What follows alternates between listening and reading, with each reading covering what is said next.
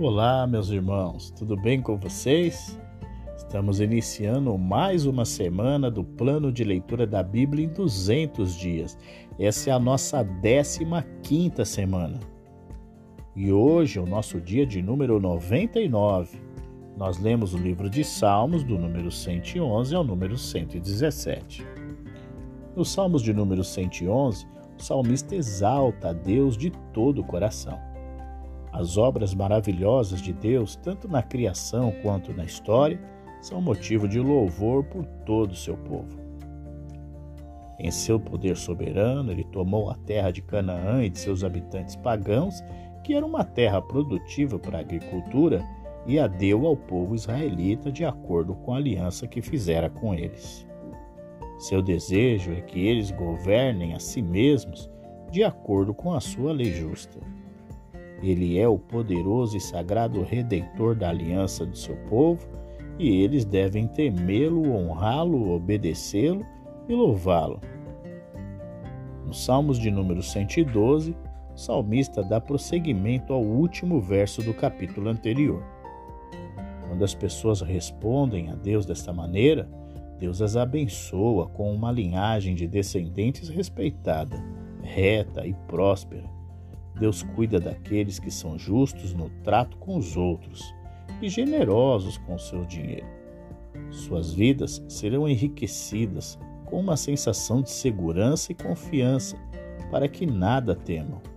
A satisfação que vem de tais vidas está em nítido contraste com a inveja e a desesperança dos ímpios. Nos Salmos de número 113, o salmista dedica toda a sua energia para louvar a Deus de leste a oeste, agora e para sempre. Deus é digno de ser adorado por aqueles que o servem. Embora ele esteja entronizado no lugar mais alto, ele se preocupa com suas criaturas na terra. Ele ajuda os oprimidos e dá nova vida e propósito àqueles que perderam toda a esperança. Nos Salmos de número 114, o salmista retrata a soberania de Deus revelada quando Israel saiu do Egito. A misericordiosa salvação de Deus foi vista nos eventos do Êxodo. Deus libertou seu povo da escravidão humilhante no Egito e deu-lhes uma nova vida habitando entre eles. Ao fazer isso, ele dividiu o Mar Vermelho, interrompeu o fluxo do Rio Jordão e causou um terremoto no Monte Sinai. Tudo isso foi obra de Deus. Ele não apenas os resgatou de sua situação desesperadora no Egito, mas também cuidou deles durante sua jornada para Canaã.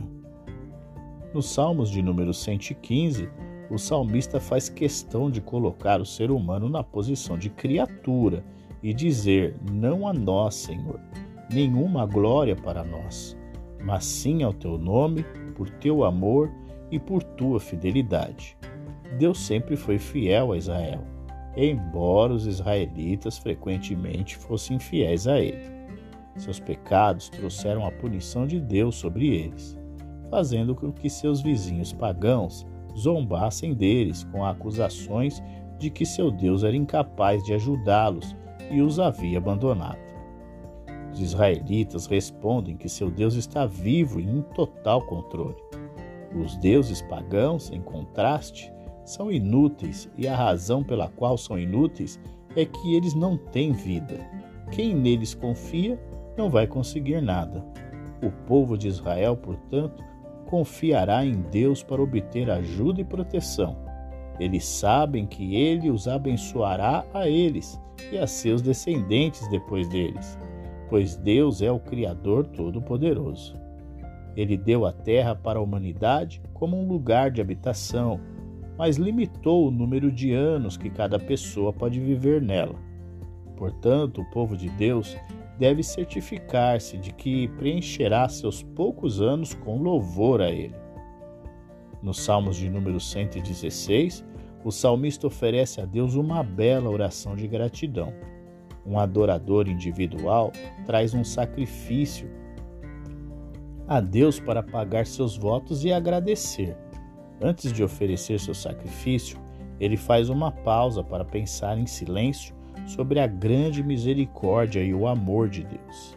Ao fazer isso, ele descobre que seu próprio amor para com Deus aumenta, especialmente quando ele se lembra de como Deus respondeu às suas orações e salvou sua vida. Ele experimentou pessoalmente a compaixão e a bondade de Deus quando ele foi incapaz de ajudar a si mesmo e quando supostos amigos se mostraram inúteis. Ele ainda confiou em Deus. Ele orou a Deus e lhe deu uma nova vida. E agora agradecerá publicamente a Deus, oferecendo orações e sacrifícios em cumprimento de seu voto. Ele vê o quanto Deus valoriza a vida do crente. Deus não permite que ele morra como se a morte fosse algo sem importância aos, aos olhos de Deus. Deus o preserva vivo. Nosso último salmo de hoje, o salmo de número 117, o salmista compõe um hino curto, mas extremamente profundo. O amor leal de Deus a Israel deve fazer com que seu povo divulgue as boas novas de seu amor a outras nações. Isso, por sua vez, fará com que o povo dessas nações traga o seu louvor a ele. Concluímos o nosso dia 99, nosso primeiro dia dessa semana. Eu espero você amanhã para continuarmos na leitura do livro dos Salmos. Um grande abraço para você e até lá!